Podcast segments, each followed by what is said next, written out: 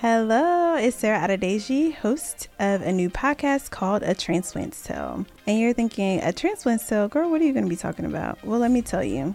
So, a transplant by definition is a person or thing moved from one place to another. And that's what I did.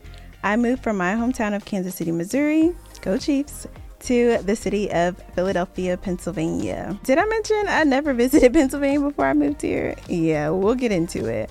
But I also wanted to invite some of the amazing people that I met along the way who also happen to be transplants to tell their story of purpose, passion, and pleasure.